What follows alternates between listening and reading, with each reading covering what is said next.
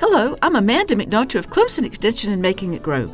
We paid a sneak visit to Fox Hideaway Farms, one of Richland County's stops for Clemson's Ag and Art Tours, taking place from mid-May to the end of June.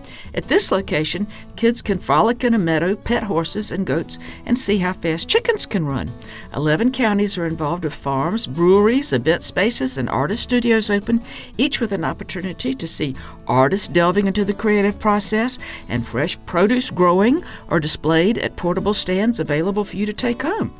You'll meet growers who have produce, eggs, and such offered throughout the year at their farm or at a local weekend market, often unusual varieties you can't get in traditional grocery stores. To learn what weekends venues are open, search Clemson Ag and Art Tours.